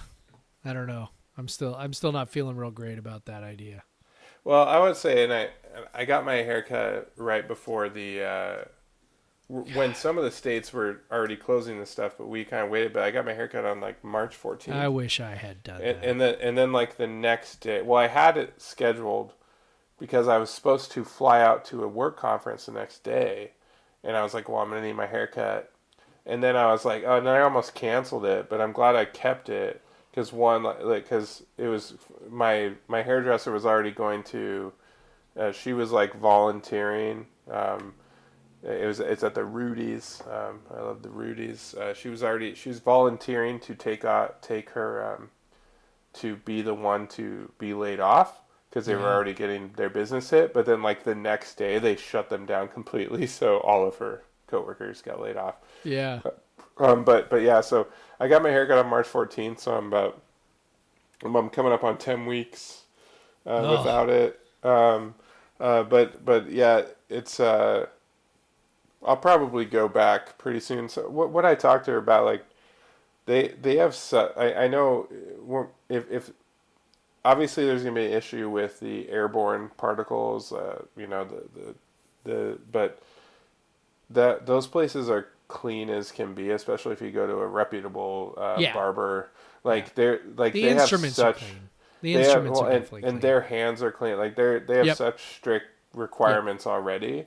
Yes. Um, but, but yeah, like they'll. I mean, I assume they'd still be wearing masks, and and you'd be wearing a mask, and like with like all that. You know, no beard trims or anything like that. You know. Um, so it'll it'll be interesting, but I know there's people that are going to be so thirsty for a haircut, like they, yeah, you might just- not get in for a while. yeah, like it'll probably, yeah, it'll probably be a, a challenge. Like, cause you know I'm used to growing my hair out for a while. I I can like grow my hair out for a long time. Um, I'm not really bothered by it, but there's some people like, like I've talked to my, uh, the girl who cuts my hair. She's just like, yeah, every you know, she's like you're what like you're like every six weeks or eight weeks or you know ten weeks, but I got people that come in every two weeks. You know, Yeah. those guys that want to keep it I'm high a, and tight. I'm definitely a three to four week person. Oh, so you're sure. yeah, you must be getting uncomfortable right now. Uh, I am extremely. un- I I've mentioned this on the podcast, man. My hair is so fluffy right now, and it's driving me nuts. Like if I try to put on a hat, it's just like it just sort of sits on this fluff of hair. Well, you wear those you wear those dad hats. That's God, why. it's so annoying. You gotta get yourself a high crown hat and you'll be fine. I have one. I have a Seattle Mariners Cougar hat, so I got one of those. But it's just you know, it's just That'll have to be your go-to hat. It's just uncomfortable. You know, it's it's uncomfortable. It's it, I don't know. Like I, I like my hair kind of high and tight and um, clean. Well, you know. and it's You just, just, not. uh, I'm sure I'm sure you have some clippers now. in your house. I do. I do. I could I could take all this off in a heartbeat, and I have not. Um, Everyone's teetering on the brink of that decision. Right I know, now, and I'm sitting there and I just keep thinking, like, do I really want to do it? I don't know if I do. Not like it would be like terrible, but I'm also like, eh, I don't know. Well, Do the part one of the worst parts is that like neck hair you get. That, that, Oh. like So I've been I've been on the back. You know, are talking about on the back, right? Yeah, I've been like on the back of blindly trimming, blindly trimming that with my razor, like with my, with my electric razor, just Yeah. blindly trimming it, because that that's what drives me nuts. and maybe those, I'll like, feel better if I do that. Yeah, I'm with you on that because maybe I'll feel better. Maybe maybe have maybe I'll- Sarah help you out with I might. that. I might do Yeah. that. I might do that Because that that's might me that's that does make me feel better. Because then you still have those like lines on your neck. Yeah. I, I've been having to do for work these like LinkedIn live like video sessions, like every Wednesday morning at like eight a.m. So I've been like getting up to, to actually take a shower before work and like making sure my hair is right. But it's just getting harder every week, like because I'm I don't like put product. I typically when my hair is this long, I don't put product in it because I, I usually only put product in my hair if I'm traveling for work and, and like I probably have gotten my haircut in the last week. And so like I'm not I don't have like the right stuff for this length of hair. Right, So I'm just like putting so much in just so it's like swooped over and like looks presentable because I got to go on like my company's LinkedIn page and like talk about whatever and like but but uh, one thing that I'll just as an aside um uh, there's the low bar I have already set as a person who always works from home who always wears shorts and a t-shirt every single day of his life. Um my my daughter has now taken to calling on the Wednesdays when I'm doing these LinkedIn live things, calling me fancy dada, because I'm wearing a company polo shirt and I actually took a shower and combed my hair. So it's like uh, fancy dada, still wearing so- shorts by the way, that still have shorts on. I I haven't put pants on in months. Like I still wearing shorts, and but she's like fancy dada because fancy data. I, I have a I have a polo a golf polo. Basically, it's like a Nike golf polo with my company's logo on it, and I and I've combed my hair. Like that this is is amazing. this is this is this is my daughter's like like bar for fancy. This is Some, where she's someday she's in. going to go to school and she's going to talk to her friends about you know what their parents do for work and how da da da da and she's going to realize that what you do is like not normal. yeah. Oh yeah. Absolutely. I mean, she's gonna like grow up because you know you're working from home. You know, she'll I, I I presume when she's you know like four, she'll go to preschool and whatever. And it's like you know she's she's just gonna have this conception of what parents are like. You know, mom goes off to work, dad stays home. Dad mostly bums around the house in shorts and t-shirts and showers Mm, every other day maybe.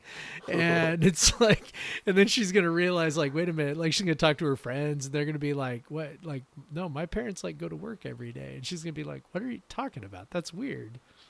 And she's like, I've never been to daycare. What the hell is daycare? what is that? Dada just gets oh. really frustrated and says, "It's like you're gonna go lay in your crib for a bit." yeah yeah you're gonna go hang out over there for a while while daddy has a zoom meeting Yeah. Oh, that is too that's too freaking funny, man. Fancy data. That's that's you know now that's what I'm gonna call you every time I see you wearing something respectable. I'm gonna be like, fancy Craig. Which will probably be never. I don't know when you would see That's probably wearing- true. It's like when I used to watch. Uh, I used to watch those videos that that you made when you'd go to those conferences and you do you know interview panels and they'd end up on YouTube. And I'm like, there's look at look at fancy Craig. That He's was wearing a tie. tie. Suit Yeah, and tie. suit Look at that guy. Yeah. I wear a suit and tie. I, I don't even actually I don't own a suit. And I wear a tie about I don't know, three times a year? Maybe? I mean, I'm pretty much. That's I. I uh, Maybe more if at I have to go to a bunch of weddings. at those conferences that I go to that I used to wear the tie at, like I I feel like like I'm a veteran now and I'm like I don't need to impress anyone. I'm not wearing a tie anymore. So I haven't worn a tie in years. Like even Yeah. to these fancy like business conferences, I'm like, nope, I'm just going the suit. Like cuz now like even like the CEOs are like up on stage like with no tie on. So it's like no ties. No ties. We don't wear ties anymore except Tony Bennett. He's the only one that still wears a tie. Sell out. Always. Oh my gosh. I we didn't even talk about that. Like they had the uh, 2009 ASU game uh, Oh, on yeah. Pac-12 Network the other night. And all of a sudden, as I'm watching it, and I was having so much fun watching it, and all these old players, and like it was just so cool. We And actually, all of a I recorded it, so we should we should probably do a, a walk. would be maybe fun. when when when uh, when we can uh, see each other again. We can do a a watch fun. party of that. Yeah, that'd be fun. I, I just like I uh all of a sudden the realization hit me that that was Tony Bennett's last game in Pullman, hmm and I was like, oh my god, so hard to watch, so hard to watch that and and remember that like it's. Ugh. Also, really hard to watch and remember that Daven Harmeling used to be able to shoot threes and how painful that offense was and how maybe different it would have been if they'd had a 40% three point shooter. Yeah, yeah. It. I mean, I I have memories of that season being like David just missing three after three after three. Yeah, and eventually basically just playing his way out of the rotation altogether. It was it's kind of sad. Yeah. I do remember Forrest like suddenly being able to hit some threes. Yeah, how about that guy? I I think I sent you a text message and I was like Caleb Forrest might have been the most amazing thing about Tony Bennett. Like I don't know, like like I'm looking at that guy going, how is that guy? How did that guy become a serviceable power five forward? I have no idea, but And he absolutely. but it was. happened. It absolutely happened. Elbow jumper after elbow jumper after elbow jumper. And he had a lot of elbow in his jumper. For yes, sure. he did. He did for sure. For sure. All right, Fancy I- I- Craig, should we wrap it up? Fancy Da-Da to you. Fancy Da-Da. You're not my Um, data. You can't Uh, tell me but what that's to do. still my name, so you can't uh, tell me get what it right. Uh, but yeah, I I, uh, I I I think it's funny. Like, I I wonder if our uh, listeners like just look at the episode and they go, "Seriously, they talked for an hour and a half again. How did they do that?" uh, but we find a way. That's what happens when Craig find a way. friends hang out, man. Yeah. If we yeah. weren't friends, it probably would be a lot harder. Oh yeah. If we weren't friends, I would have. I would have no. Uh, I would feel no pressure to Yeah. um, go uh, like do this every week. That would be that would be challenging, but that's that's that's what uh, that's what makes it worthwhile, man. You know, I look forward to this every week. I do too. Get to You know. hang out and talk, Drink beer, drink beer, bitch about Ernie Kent. Talk about our you know lifelong favorite soccer team. Borussia Dortmund. I couldn't find Dortmund on a map if you had a hundred bucks for me. I, I I probably could now. I, I mean, I I have an idea, right? It's like it's in the western part of yeah, the it's country, in right? western part. Okay, so I knew that. I knew that. Okay. It's it's about three hours, three and a half hours north of where PJ is, which is Okay. So it's uh, I don't know. I, I I knew where Frankfurt is because it was the closest thing to um, SAP, which is a company I've worked around for a long time. So um, I, I knew where, and, and it's north of that. But yeah, all I knew about Dortmund was the beer style Dortmunder lager. So that was the. Uh, and now We're gonna we're gonna have to have a party with uh, Dortmunder beer and watch a game and that'd be cool. I hope I hope we eventually get to just go. Go yeah, let's all just we'll all just fly to Germany, go to a game. Be fantastic. That sounds great. I I think because we are lifelong. I mean, as lifelong Borussia Dortmund fans, it feels like it feels That's right. like. Also, feels like Jeff, destiny. I'm, I'm watching the levels right now, and good luck with my track on this. It is blowing people's ears out. But, um, anyways, but yeah, lifelong Borussia Dortmund fans. It's kind of our duty to go to a game. You know, it's like it's I'm just gonna duty. I'm just gonna tell Sarah that all those miles we've been saving, I'm gonna go ahead and use to go to Germany without her. Without watch her. a soccer with match. Craig, with Craig and Brian and Michael. Oh, you wanted to use those miles to go on vacation to Hawaii? I'm sorry. I already booked a flight to go to Germany with Craig. We're going to Germany in the winter. We're going to Germany in the winter. I'm sorry. I hmm, I didn't know. Like all that all those miles we've been saving with that credit card. Yeah, I I, I didn't think you'd miss them. We want to be part of the yellow wall. All right. That's right. Oh, It's our lifelong dream. it is now. Jadon Sancho. now. I want I want some of that for sure, dude. Jadon Sancho, my new favorite Yeah. player, who I who I we saw play in person We did and didn't even last summer. Didn't even know we did. We saw we saw our lifelong favorite team last summer, I last know. July. That's and that's rooted a special rooted bonus. against them. We Yeah, rooted like- against them. I don't know about you, but I was when we were at that game. So okay, so the way we ended up going to that game was you like hit me up and we're like, dude, I got super cheap tickets to go to the the friendly against Dortmund, and I'm like, who? And you're like, I don't know, some team in Germany, and I'm like, cool, let's go, you know. And we actually recorded a podcast before that at Flat Stick At, Pub at Plastic, we did. right? That was our. I mean, God, we had only been doing podcasts for not like what a couple of months at that point, right? Yeah. I think, and so Well, about five um, months. Yeah. okay, and so and that was at the so that was Dortmund's preseason of the current season, and it feels like years ago. like It like it feels like forever ago and so uh, but i do remember that when um, I, I do remember when we were at the game i did recognize some of the german national team guys so like Reus Marco and Götze, Reus. yeah Reus and Götze and and Yeah. and those guys so i mean i did Hummels.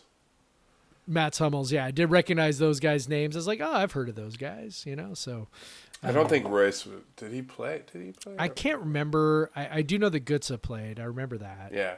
And i do And remember that Sancho hummels, came in i'm pretty sure hummels and, played and made our Sounders boys look terrible. I'm sure he did because he's a ridiculous athlete. Gosh, I'm telling you guys, favorite player for two months until I- he goes and plays for I- Manchester United. I think he probably sticks for another year or at least one more window. Did you so. see? Well, um, so his like transfer valuation, uh, whatever. You, if you're still listening to this, I don't care. Like, I know. We're just gonna keep We're, talking. we're an hour and a half deep into this. If you're still listening and you don't want Jeff and I soccer talk, just turn it off. Just turn Like, it off. It's seriously, okay. It's, it's fine. Go Cougs. It's fine. It's done. Whatever. yeah, go Like, Cougs. Craig and I are talking soccer. Yeah, so whatever. So, this again, but- like we have told you, this is for us, not for you. So Yeah. Well, there you go. especially, especially in these times. yes, in these difficult Now. times. now more than ever. now more than ever, we need Borussia Dortmund will- talk. we need Bruce Dor- But I saw his uh his transfer valuation is like supposed to be like uh, like 120 mil. I know. I don't know But- what they paid for him, but probably less than half of that. No, they paid nothing for him. They got him on a free? Yeah, they got him on a free transfer. You're kidding. Yeah, because it, was when he was super young. Yeah, and I know he was Oh with no, maybe I'm thinking Gio Reyna. Actually, I don't know. He was with Manchester City, so hold on, let's look this up. Maybe it wasn't a free, but it was it was cheap. It was uh because it was when he was pretty young. Okay, hold on. Do the transfer market. I'm, I'm looking here. Hold on. Yeah, Do, do, do, do, do. this is good podcasting. Yes. Well, it looks like Manchester United is coming after Sancho. Yeah. I mean, part of the problem is with Sancho. Okay, so- part of the problem no, with it was- Sancho from no, dude, it was the 8.6 8.62 million. Yeah, there you go. oh my god. 8.62 Well, million. Basically nothing because it. Well, Good I did see. I did see an article uh, the last couple of days that said that uh, Dortmund, given the current state, might n- might do lower than market value for him, but uh, but they're gonna Dortmund's gonna come clean with a cool hundred mil. I mean, it Um, looks like City wants him back. United also want them. It like the issue is that he's he's British. He's an yeah he's he's an English kid. so yeah, so a that's kid. that's that's the main issue I think is probably you know like Bundes I'm I'm certainly no uh, Bundesliga expert so take that for whatever it's worth but um it seems like you know the Bundesliga can hang on to German guys um yeah you know they seem to be okay with a lot of American guys because you know it, it- Americans don't necessarily have the the ties to the to the Premier League, but you know other nationalities seem to want to get to the Premier League because that's where all the money is, and so um, and especially with Sancho being a, being a, a, a British. Uh, a, a young British man, uh, his his goal is probably to get back to the Premier League. So, which you know, totally understandable.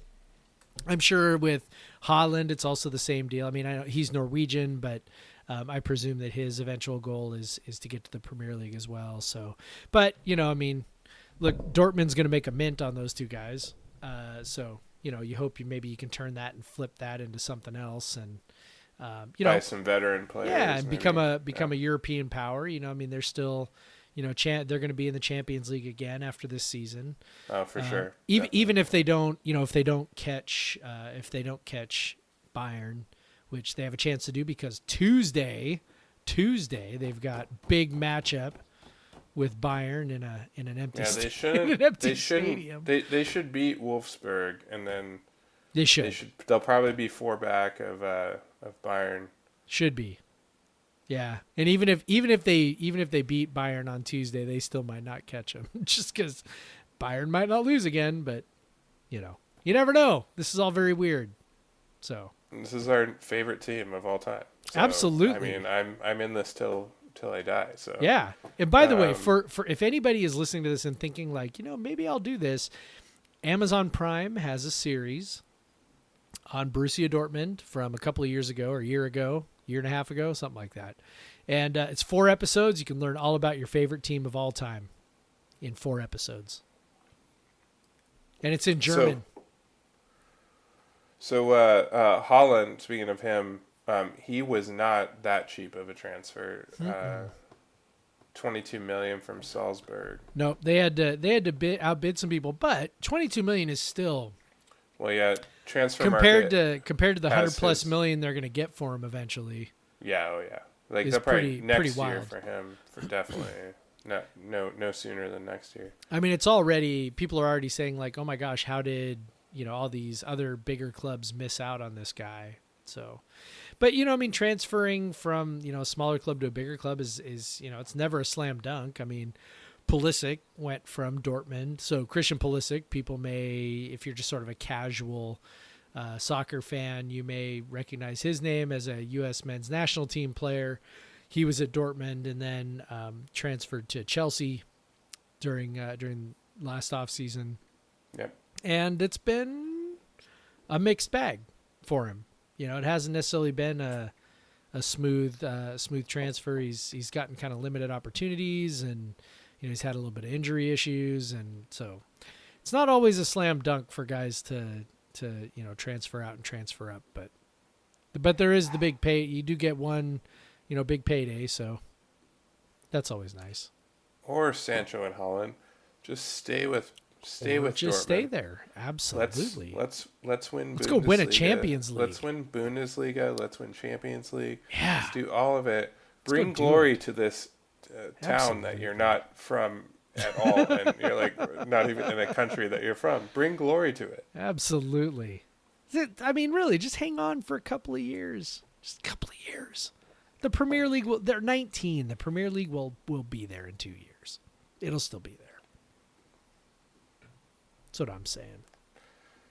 Jadon Well, Sancho, hope, though. Jadon Sancho is a cheat code, though. Yeah, Like, he that's no like, joke. Literally in FIFA. I know you haven't played with Dortmund that much yet because you've been. Oh, that starts Sounders tomorrow. Season, That he literally tomorrow. is a cheat code in FIFA, and and uh, Haaland on the on the ball is incredible. Yeah. And of course Reus is incredible too. Yeah. Like it's just you're you're gonna like you're gonna go from playing with the Sounders and then playing with Dortmund and you're like, I mean, oh I don't- God, I- is, I got toys. I'm trying to remember, but I think Sancho has something like 15 goals and 15 assists. Like there was a Yeah. stretch there where he was involved in seemingly like every single goal that, that Dortmund Yeah, I was watched. Uh, scoring. I watched his uh, the highlights of all his uh, last last season's goals and assists and this season's goals and assists uh, today. yep, Very impressive. Yep. Very impressive stuff. yep. Um, all right, super well. good. Well, uh, now that you all got your uh, now that you're all Borussia Dortmund fans, Hell yeah, be sure to subscribe to Dortmund Talk. man! The highlight of my week is going to be Saturday morning when we all get on Zoom and watch that match. Oh hell yeah, dude! That dude, I've been looking forward to that. Like every day, I'm like, what day? Oh, it's Tuesday. It's wet. Like, ah, I can't wait to get up at six o'clock in the morning. And uh, well, last week I I couldn't start with a beer immediately. I went with a Irish coffee, and then uh, well, uh, not a full Irish coffee. I didn't have the whiskey in it, just the Irish cream. Yeah. And then and then at halftime, I went with a lager. Yeah. Um, uh, I, I'm hoping maybe uh, uh, to find some Dortmunder lager, but I, I've been looking. I can't find many. Maybe I'll just get any some generic German lager and, and call it good. Yeah. But yeah, um, well, Jeff, I look forward to that on Saturday morning with our boys on That's Zoom, right. using my company's Zoom account so we can chat for as long as we want. Yeah. Um, uh, by the way, my company encourages that. They said feel free to use it to stay connected with your family and friends. So That's pretty um, great. I don't feel any guilt in doing it. Um, I can tell you that my school district definitely did not encourage me to use my Zoom account for those purposes. uh, that doesn't, you know, that's not surprising for my district. Yeah. yeah. So, But yeah, so um, yeah, if you're still listening, you very God clearly are subscribed. You. are probably God subscribed, you. or you're just like I don't know. You, you have some amazing like uh, uh, like search functionality that you created yourself, and you're a huge Borussia Dortmund fan, and you like Yeah. found us some way like just by the the audio, like you have an audio search functionality that you're ready to sell to like you know some big company, but um, otherwise, if you're still listening now, you're definitely subscribed.